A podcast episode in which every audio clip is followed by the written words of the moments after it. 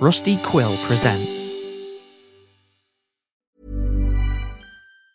This Mother's Day, celebrate the extraordinary women in your life with a heartfelt gift from Blue Nile. Whether it's for your mom, a mother figure, or yourself as a mom, find that perfect piece to express your love and appreciation. Explore Blue Nile's exquisite pearls and mesmerizing gemstones that she's sure to love. Enjoy fast shipping options like guaranteed free shipping and returns. Make this Mother's Day unforgettable with a piece from Blue Nile. Right now, get up to 50% off at BlueNile.com. That's BlueNile.com. Hiring for your small business? If you're not looking for professionals on LinkedIn, you're looking in the wrong place. That's like looking for your car keys in a fish tank.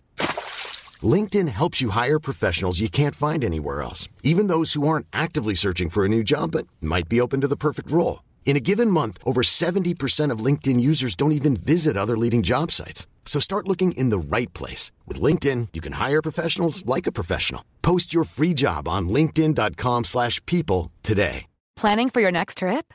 Elevate your travel style with Quince. Quince has all the jet-setting essentials you'll want for your next getaway, like European linen, premium luggage options, buttery soft Italian leather bags, and so much more. And is all priced at 50 to 80% less than similar brands. Plus, Quince only works with factories that use safe and ethical manufacturing practices. Pack your bags with high-quality essentials you'll be wearing for vacations to come with Quince. Go to quince.com/pack for free shipping and 365-day returns. West Side Fairy Tales is a dark fiction and horror podcast. The story you are about to hear is violent and disturbing. Exercise discretion before listening. Previously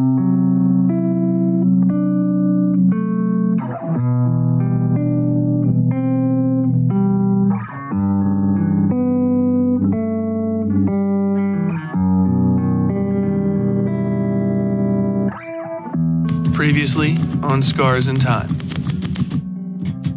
Ash's visions in her new home grow increasingly violent, leaving her shaken. The mayor, Bobby, sends over a new mattress and bedding, kind gesture given his odd and horrifying threats from earlier in the day. Ash's first dreams in that bed are terrifying. Nightmares about living a life where she'd married the boy who tried to rape her as a teenager where even this dream version of her is desperately trying to shake off that boy's vicious mesmerism for a single second, a brief window, where she isn't control enough and brave enough to end that nightmare by killing herself. Ash wakes to the sound of rainfall, or, at least, what she thinks is the sound of rain. Without further ado, Scars in Time, Chapter 7 the typewriter.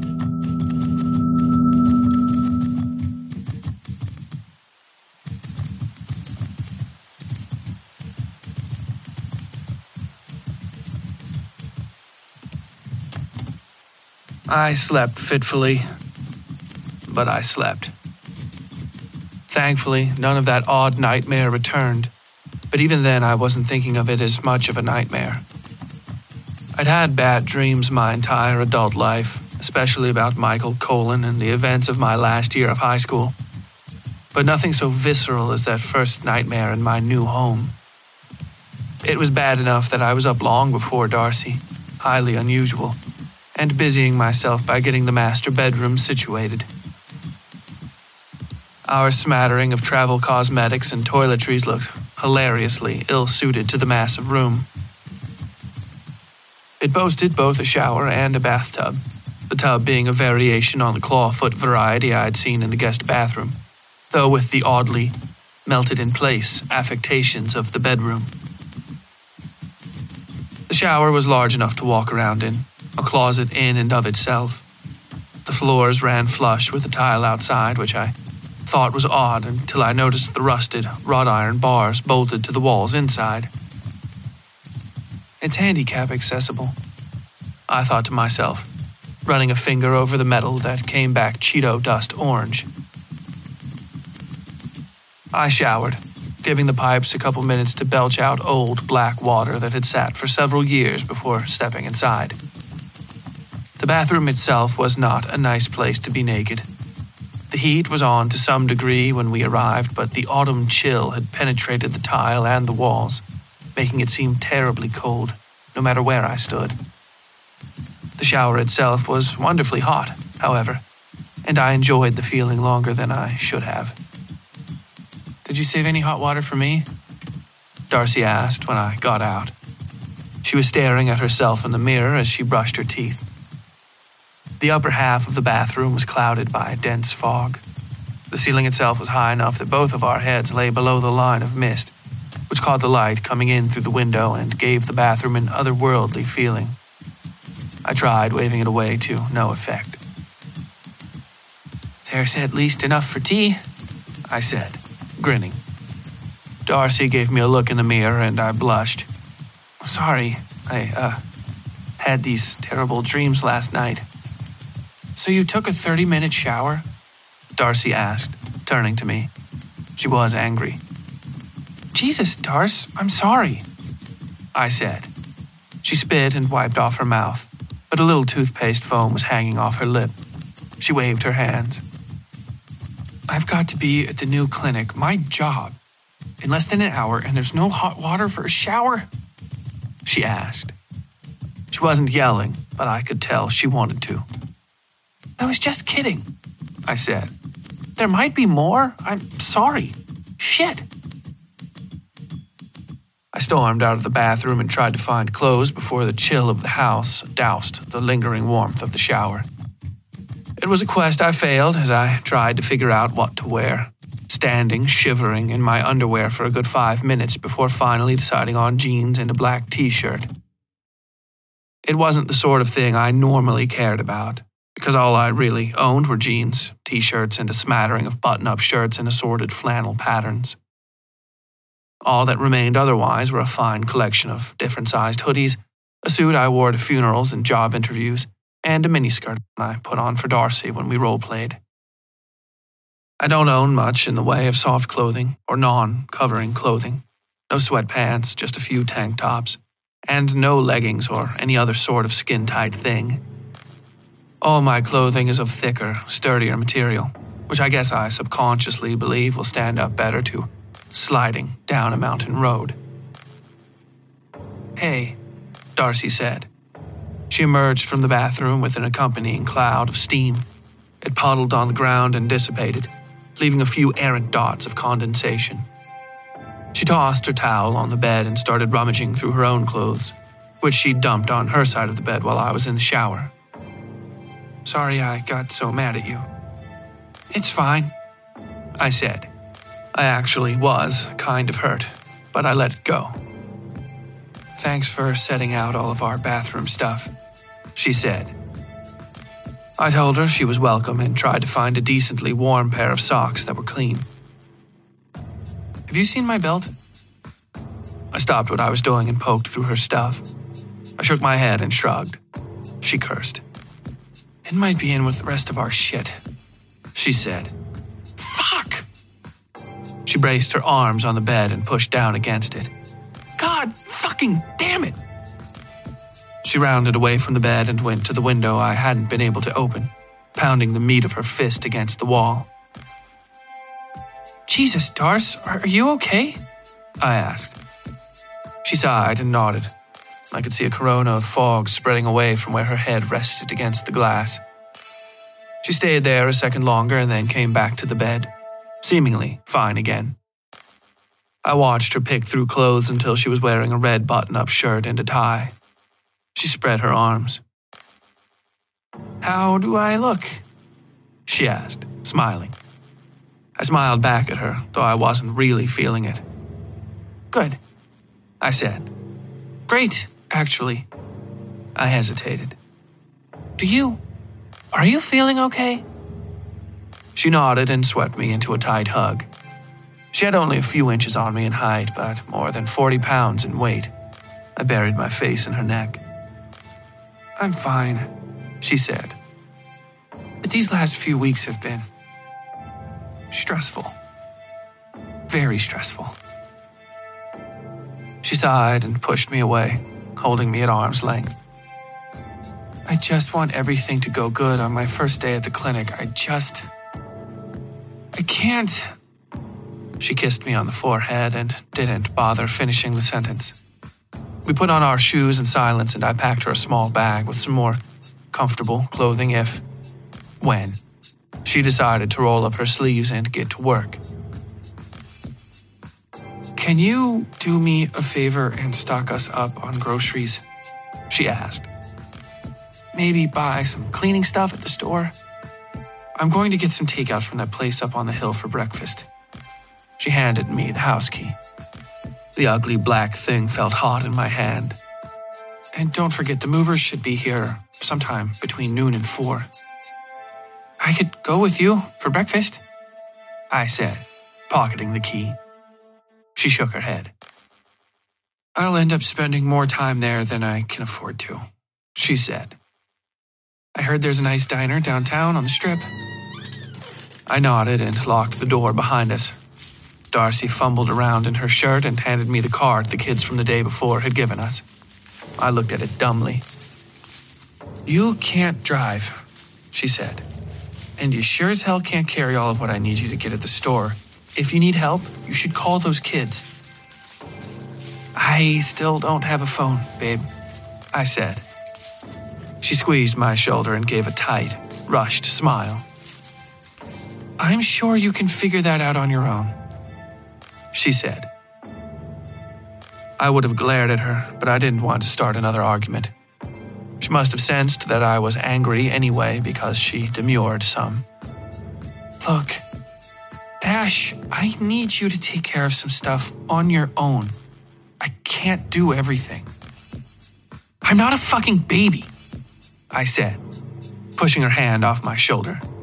I stopped myself just short of reminding her I was nearly 50, which would have made me sound like anything but an adult. Okay, was all she said in reply.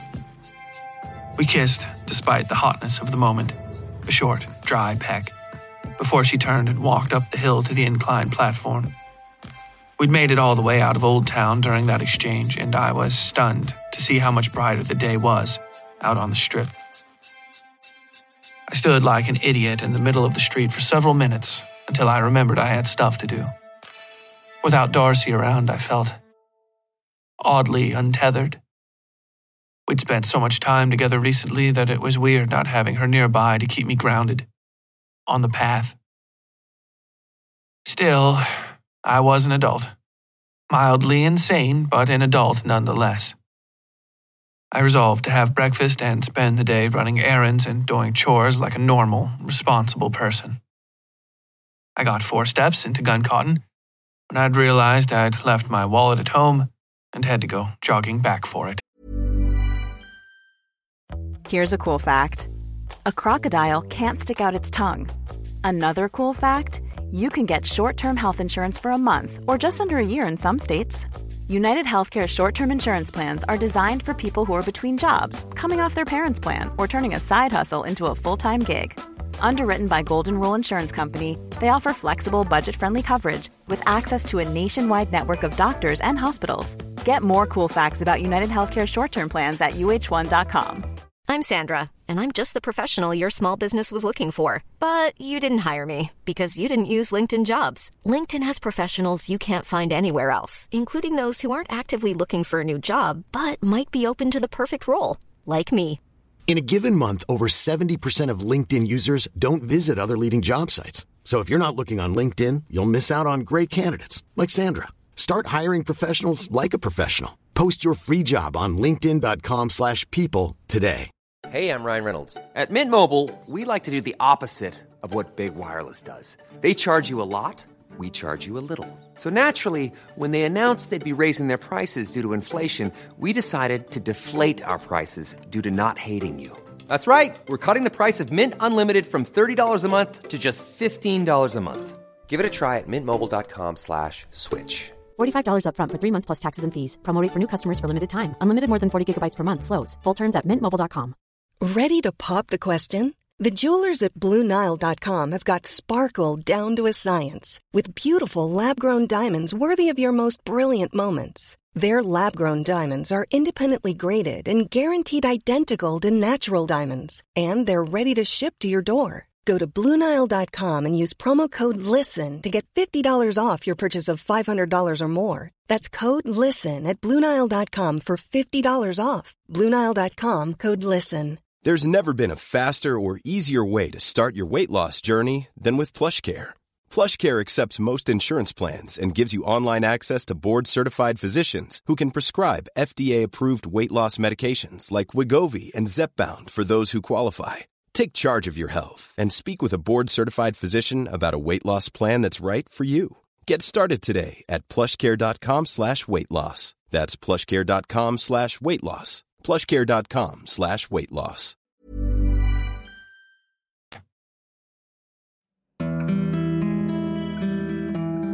Hey there, Westsiders. Enjoying the program?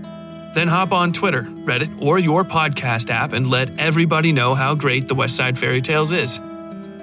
Taking a few seconds to rate us, review us, or share our latest episode and your thoughts on it helps get fresh ears on our stories and lets us rise up from the dark and sweltering pits of the sub top 100 rankings.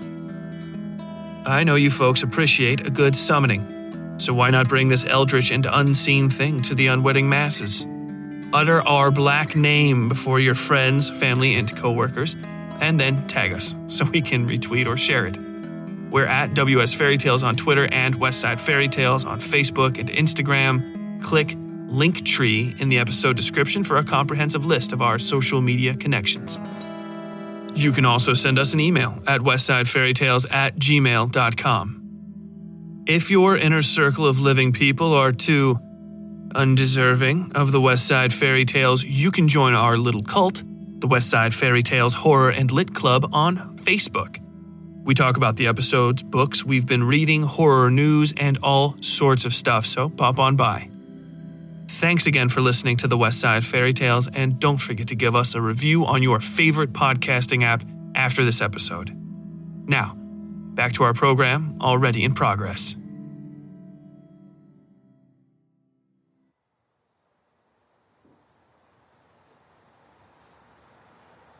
I ate at the town diner, hilariously called the Bing Bang Boom, a breakfast of eggs, toast, and coffee. The restaurant seemed fairly alive, though it wasn't quite full. There was an odd feeling that the space needed more people in it. People that weren't there. So the usual busy restaurant din seemed insufficient, almost piped in. The coffee was excellent, though, and the eggs were about as good as griddle fried eggs ever are. A little burned, a little rubbery. I finished and paid up, tipping the waitress well, even though she barely looked at me. She was in her mid twenties and short and fairly round, with dull, fishy eyes and an old school hairnet. Gum cracked in her mouth when I gave my order and when I got the check.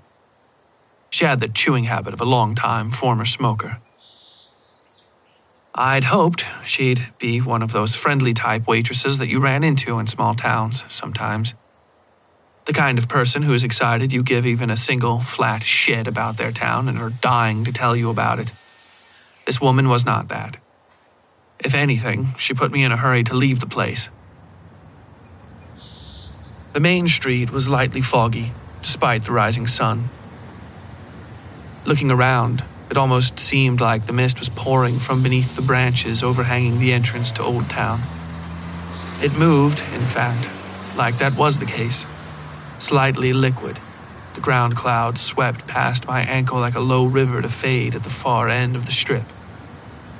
There was no one on the street at this time of day. In fact, the oddly festive atmosphere of our first night was completely gone, almost half imagined. The town seemed so empty right then that it felt slightly haunted. Looking around and seeing nobody else, I wondered if, possibly, I was the ghost. I could hear some sounds here and there, however.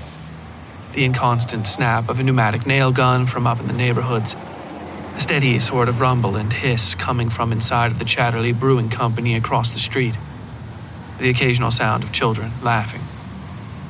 I tucked my hands in the pockets of my jacket and trudged through the mist toward Ellison's, hoping the place would be open and normal and easy to navigate. It was at the end of the strip on the right. The only other building on that side of the road that wasn't the massive white brewery. The department store building was made of brick and a few stories tall, though the top floors were all apartments. The front had been painted flat black in the past few years and then decorated with thick red stripes and the name of the place in big letters broken up by the windows and doors Ellison's. There were only 10 or so shopping carts in the entryway. I grabbed one and tried to make sense of the layout. It wasn't that the place was labyrinthine or anything, just that they seemed to sell damn near everything under the sun, and I couldn't figure out where to start. I wandered through two aisles of ugly clothes and cheap shoes before passing through hunting and fishing equipment, various camping sundries, an entire aisle of televisions and game consoles locked behind glass, and an aisle of pet supplies before finding the groceries I needed. There wasn't much in the way of selection. The milk was more expensive than what I was used to, but it was apparently from a nearby farm. They didn't have generic sliced cheese either. You could choose from cheddar, mozzarella, blue, or goat cheese. All of that, along with the various cuts of beef, pork, and chicken, all came from local farms, too. The packaging was professional, but clearly homemade, and all the sell by date stamps were done by hand. The most impressive was the egg selection, ironically enough. Your choices were Henny Penny Farms eggs, Miss Pat's Blue Speckle selection, and Miss Pat's Deluxe Emu eggs. The eggs were, in order, brown, blue speckled, and big as fuck. I ultimately decided on a dozen blue speckled eggs and a single massive emu egg. I didn't even know if I wanted to eat it, but I damn sure wasn't not going to buy the thing. Twenty minutes later, my cart was all but full of the things I figured we'd need to start getting the house together. Mostly it was just food but also a bunch of paper towels and bottles of cleaning agents and other things we hadn't bothered packing or had lost in the fire. Thankfully, our vacuum cleaner had survived, though the thought of actually vacuuming all the damn floors in this new place horrified me. I paid for everything at the counter and ended up spending an extra $10 for a set of reusable shopping bags with the Ellison's logo on the side. They were neat little things with straps that could be adjusted to turn each into a sort of backpack. I figured I'd just get a cart or something later for big trips, but for most food outings, I could probably just bring a single bag. Do you guys have any sort of delivery service? I asked the girl running the checkout counter. She was a quiet, dark skinned girl with a big puff of natural hair that bounced whenever she moved her head. She gave me an odd look. You want delivery? She asked. You could have just called in then. She fished around under the counter and pulled out a familiar business card. The kids again. I smiled and took it anyway, not wanting to explain that I'd already met Sean and his crew. It might take a while to get to it, though. It's just a bunch of kids from the old town orphanage. Oh, I said. How about that? The girl yawned and leaned forward on the counter, popping her shoulders and looking out the window. Something seemed to catch her eye, and she muttered under her breath. I looked too, but couldn't see anything. So you ain't got a car or something? She asked. I, uh, no, I don't drive. I replied. She nodded and pursed her lips. Me either, she said. It's not like you can really ever leave this town anyway, so fuck it. I just walk everywhere. She shrugged. Anyway, you can just take the cart home with you. It's what most everybody else does. They. they take the carts? I asked, looking down at my own plastic buggy like it might run away for some reason. Was it mine now? Yeah, but, like, they bring them back. Unless you want to look like some next level Billy shit keeping a cart on your front lawn. She laughed. Then you're the people that just moved into one of them big houses in Old Town, right? Yeah, you can't be keeping shopping carts and shit out there. She was smiling to herself now, picturing it. So I can just wheel it home? I asked. Yep, she replied. You're lucky too. When I was a baby, that bridge over there was completely fucked. They fixed it when I was like 10. That's actually where old man Ellison used to live before he died. Ellison, as in, I said, trailing off and pointing at the ceiling. She nodded. Yep, she said. Not in the house you got, though. One of the further back ones, I think.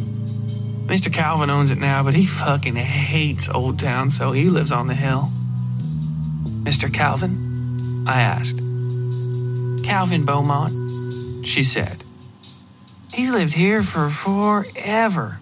He draws cartoons for the papers out in Charleston and a few other places.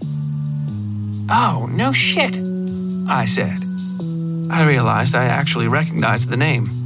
My dad used to make fun of the guy's little political cartoons in the paper. Yeah, you know him? She asked. "Eh, Sort of, I said. My name's Ash, by the way, Ash Littletree. We shook hands. Lele Rhodes, the girl said, holding her name tag so I could see. The name was spelled L E L E, but pronounced like Lele. Nice to meet you, Lele, I said. Same, she said. She looked outside again and muttered, rolling her eyes. Is something wrong? I asked. She gave me an appraising look and bit her lip. You ever get headaches out there in Old Town? She asked. Like, you get sleepy or turned around or anything? I opened my mouth but said nothing for a long moment. The question had caught me off guard. Um, no, I said. Not. Uh, not really? Was it foggy when you walked here or like. She pulled out her phone and flicked her thumb over the screen to unlock it. 64 and sunny. She quoted that directly from the screen and gave me the same appraising look. Foggy, I said. She nodded slowly. Well, shit, she said. And welcome to Gun Cotton, I guess. What does all that mean? I asked. What? Lele raised a hand and shook her head. Nothing, Miss Ash. Nothing at all. She said. Cotton just has a way about it, I guess you'd say. You'll get the feel in no time, but how do I say this? You know how little babies take to getting shots better when they don't know it's coming? This town's kinda like that. What? I asked. She chuckled and gave me a comically dark look.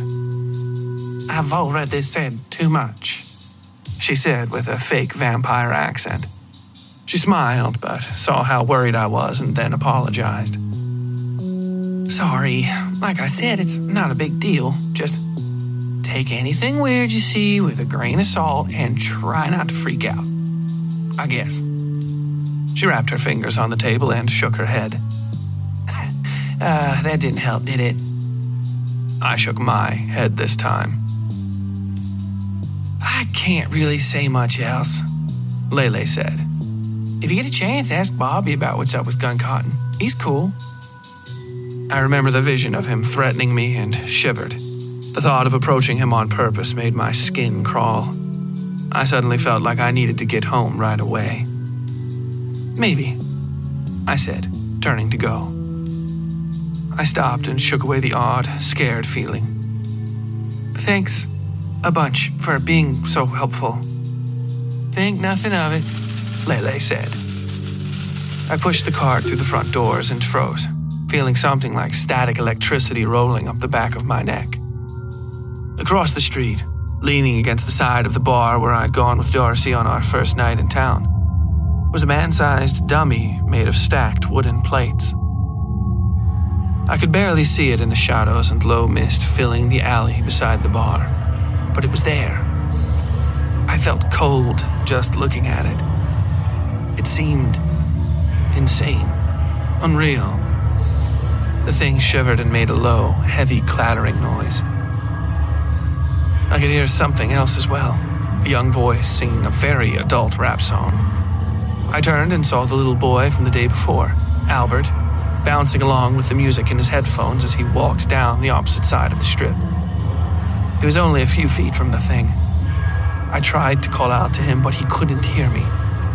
Then he was by the alley and the thing was over top him, arms high and waving. Albert saw it in the last second before it touched him. He yelped and jumped nearly a foot in the air, dropping his phone. It bounced once at the end of his headphone cord and then hit the sidewalk. I expected something horrible to happen to the boy, but he just stood there for a long second, looking down at the phone. Then he rounded on the clattering monstrosity, nearly two times his height, and swung his little fists at it, leveling a barrage of curses I would have found impressive if I wasn't about to die of a heart attack. But the boy's furious counterattack seemed to work just fine. The thing began to almost thunder as it wiggled and then it simply vanished. The effect was almost like coffee lightening to the color of the mug with too much added milk. Albert shook his head and bent to pick up his phone, rolling it over in his hands to make sure it wasn't broken. He seemed to notice me looking at him because he turned slowly and then broke into a relieved smile when he saw me. How you doing, man? He shouted, waving a hand. F- fine? I said, holding my hand over my heart and catching my breath. I was too old to be getting scared like that. Are you? Are you okay? He raised his eyebrows and then realized what I was talking about, smirking and then looking back where the thing had been. Then he turned to me, tapped his chest with his fist twice, and threw up a peace sign with the same hand. Do you need any help pushing your cart, ma'am? He asked, not dwelling for a second on something that had almost scared me out of my mind. I was, in fact, still processing it. Not only had he seen the thing, a thing that normally would be some horror I alone was privy to and had to suffer through, but he didn't seem to give a single fresh fuck about what had happened. He worked something out on his fingers and then pointed at the cart. I'll help you push that back for 10 bucks, he said. And I'll unload it for 20. I think I'll be fine, I said, not quite talking about the cart. He shrugged and put his headphones on, squeezing a button to turn on the music. Then he smiled at me, raised a hand, and skipped up Wall Street toward what I saw was a library. I watched him go and then turned to look back inside Ellison's. The register clerk, Lele, wasn't anywhere I could see, but I had a feeling she'd been watching everything. Maybe she'd even expected it, given the odd warning she'd passed me. I took a deep breath and centered myself again, kicking at the low mist around my ankles. Looking around, I saw it didn't quite continue up the hill or go much further than the far edge of Wall Street at the end of town. It was thicker, however, the closer it got to Old Town. I sighed and turned my cart in that direction, hoping the cobblestone roads outside my new home wouldn't be too much of a pain to push the cart over.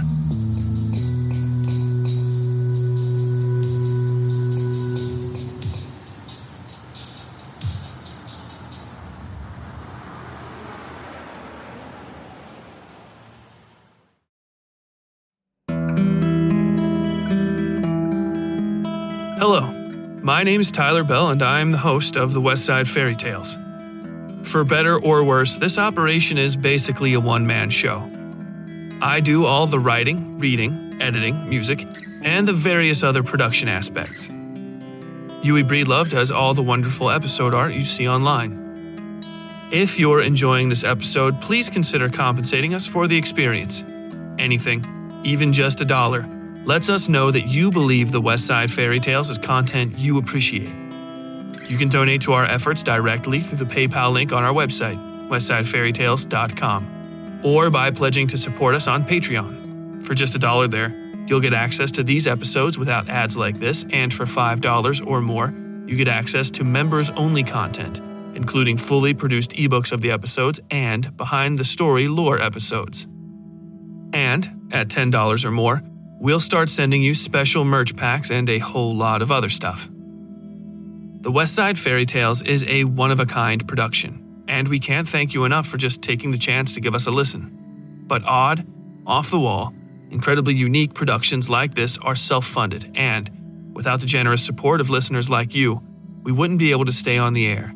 So, please consider keeping great horror independent and supporting the West Side Fairy Tales today. Thank you, and, as always, stay safe out there. Now, back to our program already in progress.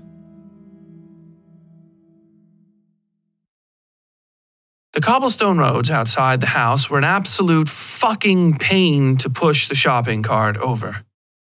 Not only did the wheels catch on the edge of literally every single raised bit of stone, but they would spin completely sideways and get stuck in a crack every few yards or so. I ultimately found myself dragging the cart from the front, cursing and thanking God we'd gotten a house only slightly inside Old Town. By the time I got to our front gate, I'd given up on the cart entirely. I'm a small woman, and lifting the cart up the stairs to get all the way to the house was completely beyond my abilities. So I left it there at the gate and made several trips to unload my groceries. I piled most of the things on the empty floor just inside the front door. The colorful shopping bags looked anachronistic against the dusty floorboards. All the wood in the house was dark brown, it seemed, enough so that it looked black. There was tile in the center of the main hall, covered over with a massive, filthy rug I didn't know if we'd end up keeping or getting rid of. The rug had been red at some point, but stained gray black from years of dampness. It looked, in fact, as though it had survived a flood the rest of the house hadn't experienced. I nudged it aside with my foot, catching a glimpse of some more ornate design hidden beneath the fabric. It was an interesting enough discovery that I considered actually trying to pull the rug away, but the thing probably weighed a hundred pounds or more and was filthy enough I didn't really want to touch it. I finished unloading my cart and dragged the bags into the kitchen to put the food away. Afterward, I crawled onto the massive wooden prep table and lay flat, looking up at the ceiling and trying to catch my breath. The groceries weren't all that bad, but fighting that cart through the cobbles outside had been something of a nightmare. Still, I was proud of myself, and the exercise made me feel good. I heard something like a snap, and a thin trail of dust fell from the ceiling toward my face. I moved before it landed in my eye and watched the little crumbs of grit pile onto the table. I touched them with my finger and then looked up at the ceiling. There was another snap, and more dust, though not quite so much. I got off the table and looked around the ceiling. More snaps came, slowly, like a rainstorm, picking up its fury ahead of the first thunderous crack. The sound wasn't in the boards themselves, but somewhere higher in the house. It grew into a clattering maelstrom as I walked into the main hall. Small streamers of dust were popping and puffing across every ceiling. Even on the second floor, I could see them everywhere, like little Hollywood gunshots. The sound I could hear even more clearly now, pulling me, calling me toward the staircase leading up to the third floor. There was a knock at the front door, and all the sound ceased. I froze on the second floor landing, my mind foggy about what exactly I had been doing. Another knock. I shook my head and tried to clear my thoughts. Another knock. I started walking toward the door, telling whoever was there that I was coming. But I felt an old, familiar feeling. Those heavy threads of air pulling at me. Suddenly tight and razor thin. Almost cutting. I found two men, one young and the other old, standing at my door. The older man smiled and stretched out his left hand. I saw his other arm was missing up to the bicep. His sleeve was pinned up over what was left. I awkwardly shook his hand as he introduced himself. Dawes Freely, he said. I'm with Loeb Transport. We're here to move your stuff into your, uh. He looked inside the house. Your new home. I looked past him and the other man to the street outside my house. A simple, white rental truck had joined Darcy's car and the shopping cart, but there were none of the boxy shipping containers they'd packed our stuff into. Where is everything? I asked. It should be here in about ten or so minutes. The man, Dawes, said. He jerked his thumb over his shoulder. I oversaw them pulling your boxes off the train in Beckley and then drove here ahead of the main group. Uh, recon, I guess you'd say. The uh, roads out here can be difficult, and I had to make sure they could get in okay. Figured we could get some of the paperwork and introductions out of the way ahead of time. He held out his hand to the young man, who gave him a clipboard. Do You mind if we come inside? He asked. No, please, I said, stepping out of the way.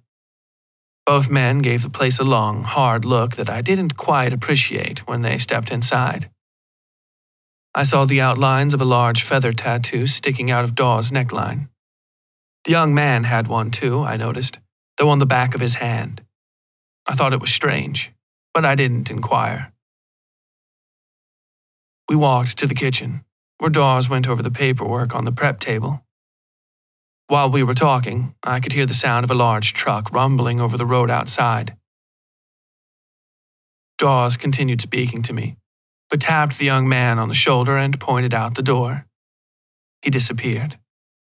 A few minutes later, I could hear a chorus of male voices as they entered my front door. That's that, Dawes finally said, running his finger over the signatures I'd put on the paper. He smiled.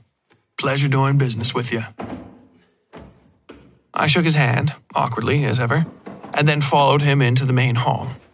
I found myself relieved to see some of our old familiar things in the men's hands a lamp, an end table, our television set. I almost sighed with relief when I saw the first box of my books getting set inside the living room.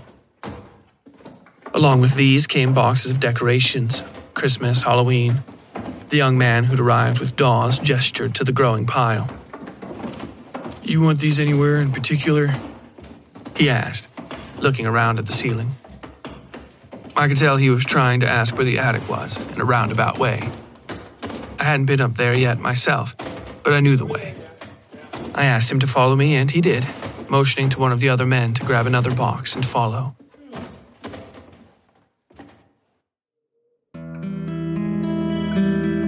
Is this podcast so good you almost want to skin it and wear its bloody hide in the streets as a testament to your undying love? Then go to our merch store today at westsidefairytales.com slash merch and buy yourself a t-shirt. All proceeds go to support the show and our episode artist, Yui Breedlove, gets a percentage of every sale. So, if you like the West Side Fairy Tales and want to support us and the amazingly talented woman who makes the art, head on over to westsidefairytales.com slash merch and purchase a mug, a hat, a sweatshirt, or a t-shirt. Head over to westsidefairytales.com slash merch today. Thank you and, as always, stay safe out there. Now, back to our program already in progress.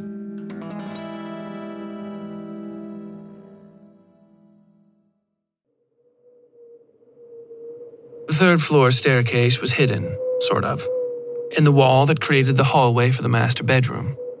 Unlike the sweeping, curving staircase that led to the second floor, it was a straight, simple affair. Steep, too, but not terrible.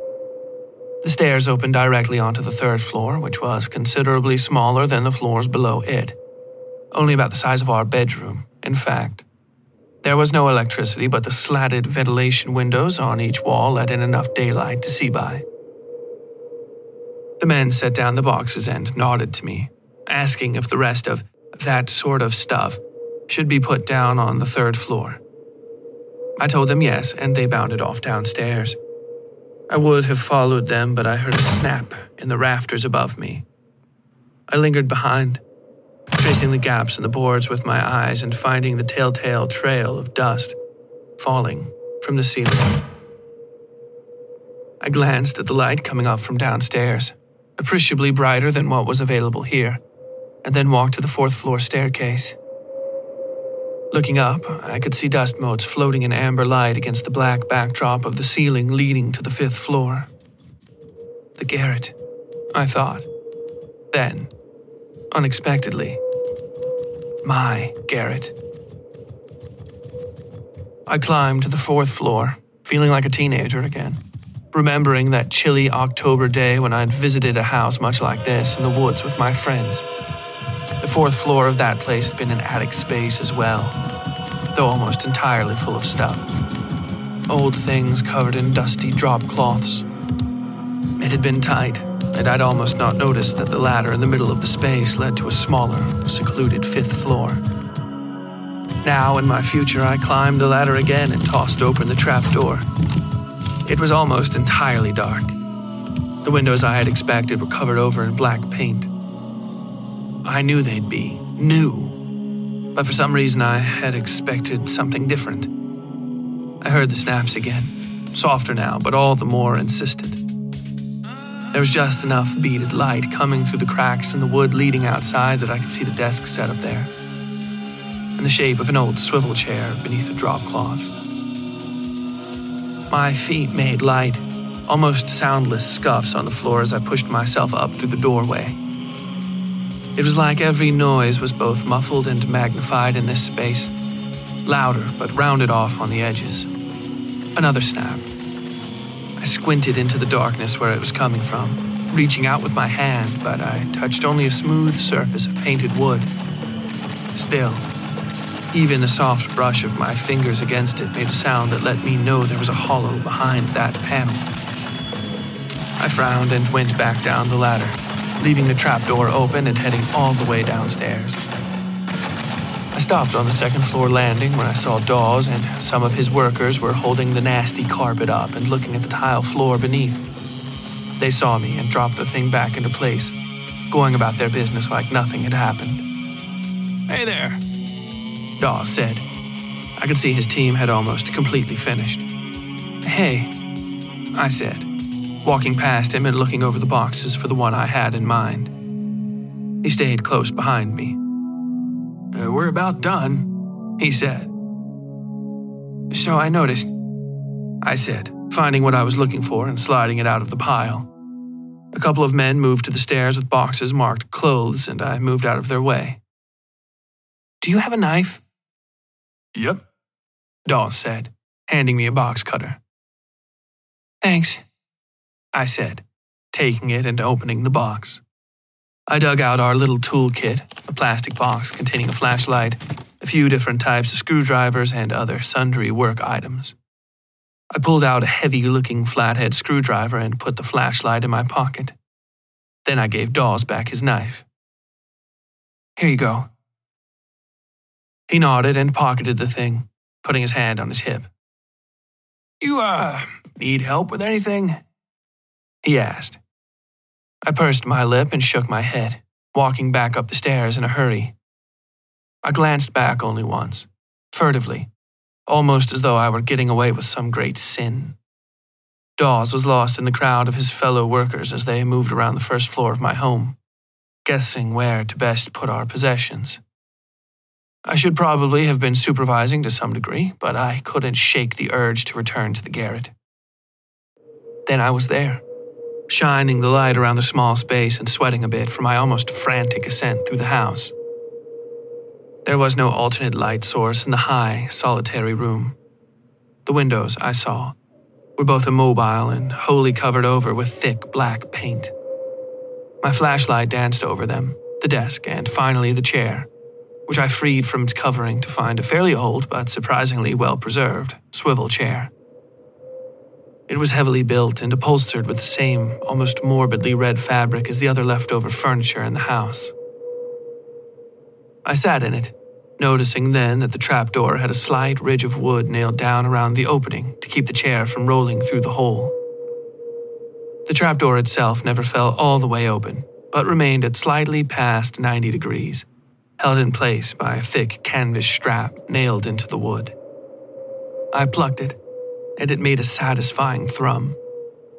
Then I turned my attention to the thin wooden wall where I'd heard the snapping. The wall was just a slight outcropping beneath the window opposite the desk, made up to look like a sort of shelf.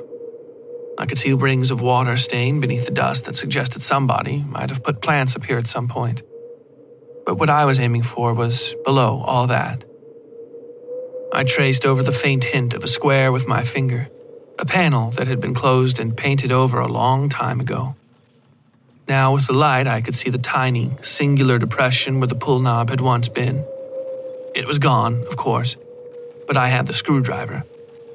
Without much thought toward what I was doing, I jammed the tool into the painted gap, pushing hard to free the door.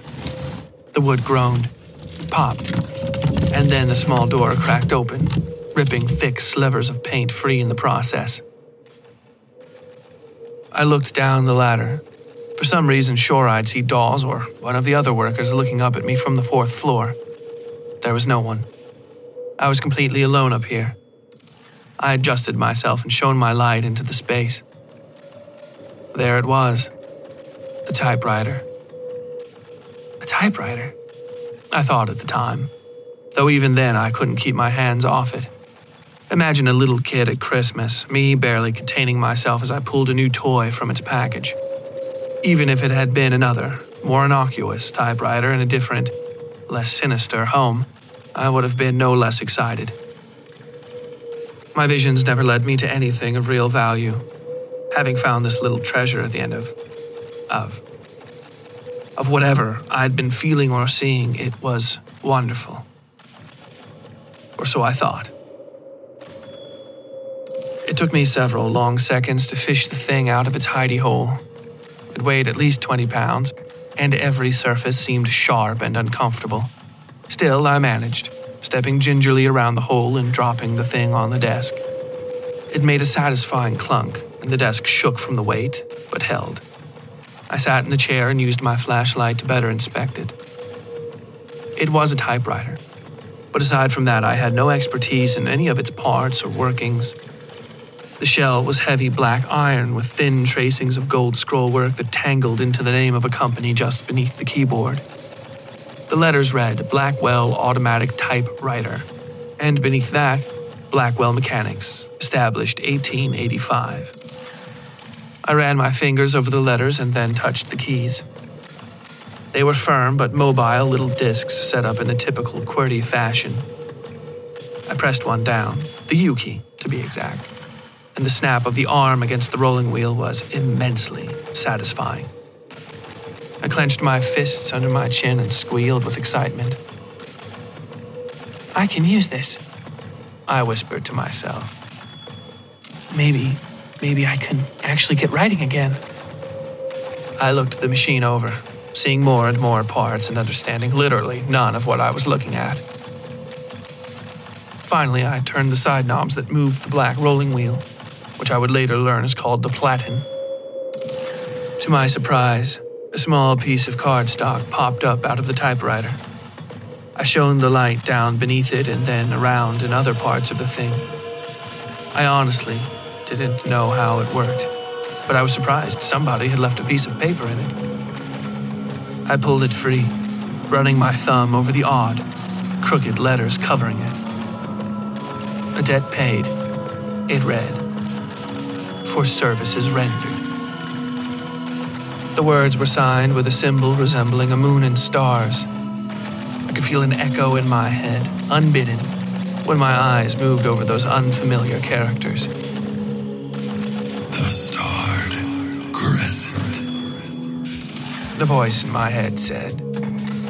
A brief touch of pain, like an ice cream headache, bloomed in the space behind my left eye. By the time I rubbed my face to quell it, it was gone. I set the note down and turned my flashlight back to the little hidden cubby in what I was already thinking of as my new office. I was hoping that, perhaps, some supplies for the typewriter might be tucked away in that space as well. There was only one thing to find, however a gentleman's brown umbrella. The very nice sort with a hooked handle, like a walking cane. I pulled it free and turned it over in my hands, taking care not to fall into the open trap door. Some sour memory was boiling up in the back of my mind, not quite yet to the surface. Then it dawned on me. Him. It. The Umbrella Man. The thing popped open just then, startling me so bad I dropped it and fell back against the desk. The flashlight fell from my hand and bounced off the floor with a heavy thunk. Then it was rattling down the ladder to the floor below. The umbrella sank down over it, covering the trapdoor perfectly and plunging the room into darkness. Blindly, I felt around for the desk, trying to get my bearings. I could feel them then, the cords of air fluttering back so thickly and so dense they almost felt tangible, as though I could simply reach out a hand and steady myself on them. What my hand did find were the keys of the typewriter, which I accidentally depressed all at once. Lightning burst outside, so brightly I could see through the windows, black paint and all. No, not that I could see through them. They simply weren't there. Gone. They were gone entirely. The world outside these empty frames was cracked and rocky and black and endless. Torrential rain fell through the ruins of my home and the town beyond, soaking all of us, soaking everything. All save him, the great fat beast of a man floating in the air before me with his umbrella over his head. His silly putty face shifted and birthed a winking eyeball, a mustache, and half a smile. He stretched out his hand to me, and I could see them, silvery and glittering. His fishhook fingers. Then all was silent and dark, save for the sound of my own screaming.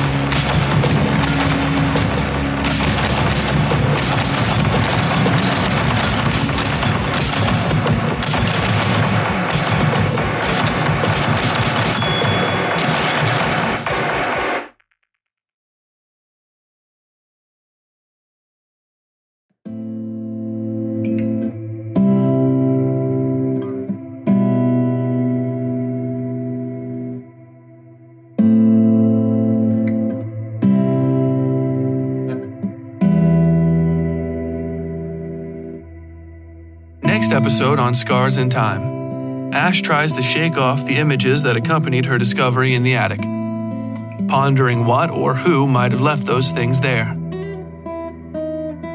When the ancient and overtaxed electrical grid in her house dies, however, she's forced to track back into Guncotton in search of a temporary source of light. Something strong enough, hopefully, to beat back the black and smoking shadows trying to creep up from the basement. I hope you'll join us next episode for Scars in Time, Chapter 8 The Lantern. And until then, as always, stay safe out there.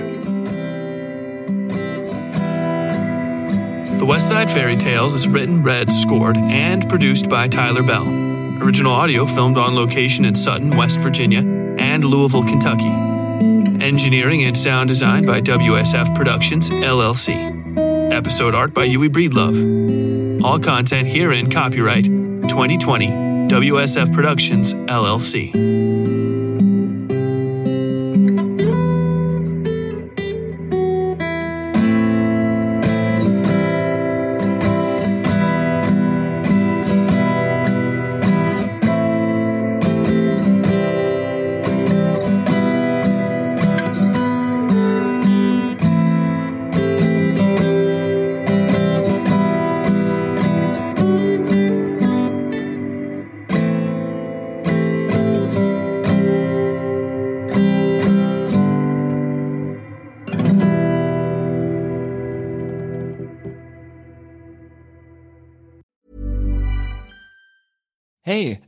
Pellegrino from Everything Iconic. Ready to upgrade your style game without blowing your budget? Check out Quince. They've got all the good stuff shirts and polos, activewear, and fine leather goods, all at 50 to 80% less than other high end brands. And the best part? They're all about safe, ethical, and responsible manufacturing. Get that luxury vibe without the luxury price tag. Hit up quince.com slash upgrade for free shipping and 365 day returns on your next order. That's quince.com slash upgrade. Something's not quite right in the quiet mountain town of Targrady, West Virginia. Months after a local teen was lynched in the dead of a hot summer night, two men stand charged with murder in what the majority opinion considers to be an open and shut case. But Adelaide Stevenson, a young crime reporter from Charleston, is finding out the smallest cracks in the official narrative run far, far deeper than she could have ever expected.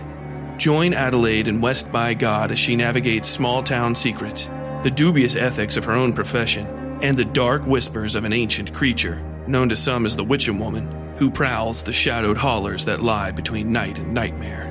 Sent on overnight assignment to cover the start of the trial, Adelaide quickly realizes the story she's been told and been telling doesn't make sense. Cryptic assertions of a concrete alibi are emailed to her by the family of the accused. Nobody in town seems comfortable discussing the basic facts of the case, and the murder she's been writing about wasn't the only tragic death this summer. Adelaide extends her stay against the wishes of her editor, and her investigations take a complicated and dangerous turn as she discovers the true depths of the mysteries surrounding Targrady. The only real evidence from the night of the murder may lie in the hands of a notorious local crime family led by an enigmatic woman known as the Fetid Queen. Local authorities seem to grow more hostile by the hour, and even Adelaide's own career might not survive this assignment. Featuring an eclectic cast of characters ranging from violent and horrifying to outlandish and fabulous, West by God is a must read novel for anybody who enjoys Twin Peaks, Stephen King, and all the creepy places you find just off the path in the woods. It is the debut novel of Tyler Bell, a USMC infantry combat veteran, former crime and courts reporter for the Charleston Daily Mail, and creator of the award winning Westside Fairytales horror and dark fiction podcast. Due for release by Henlow Press in October of 2023. Learn more at westsidefairytales.com slash westbygod.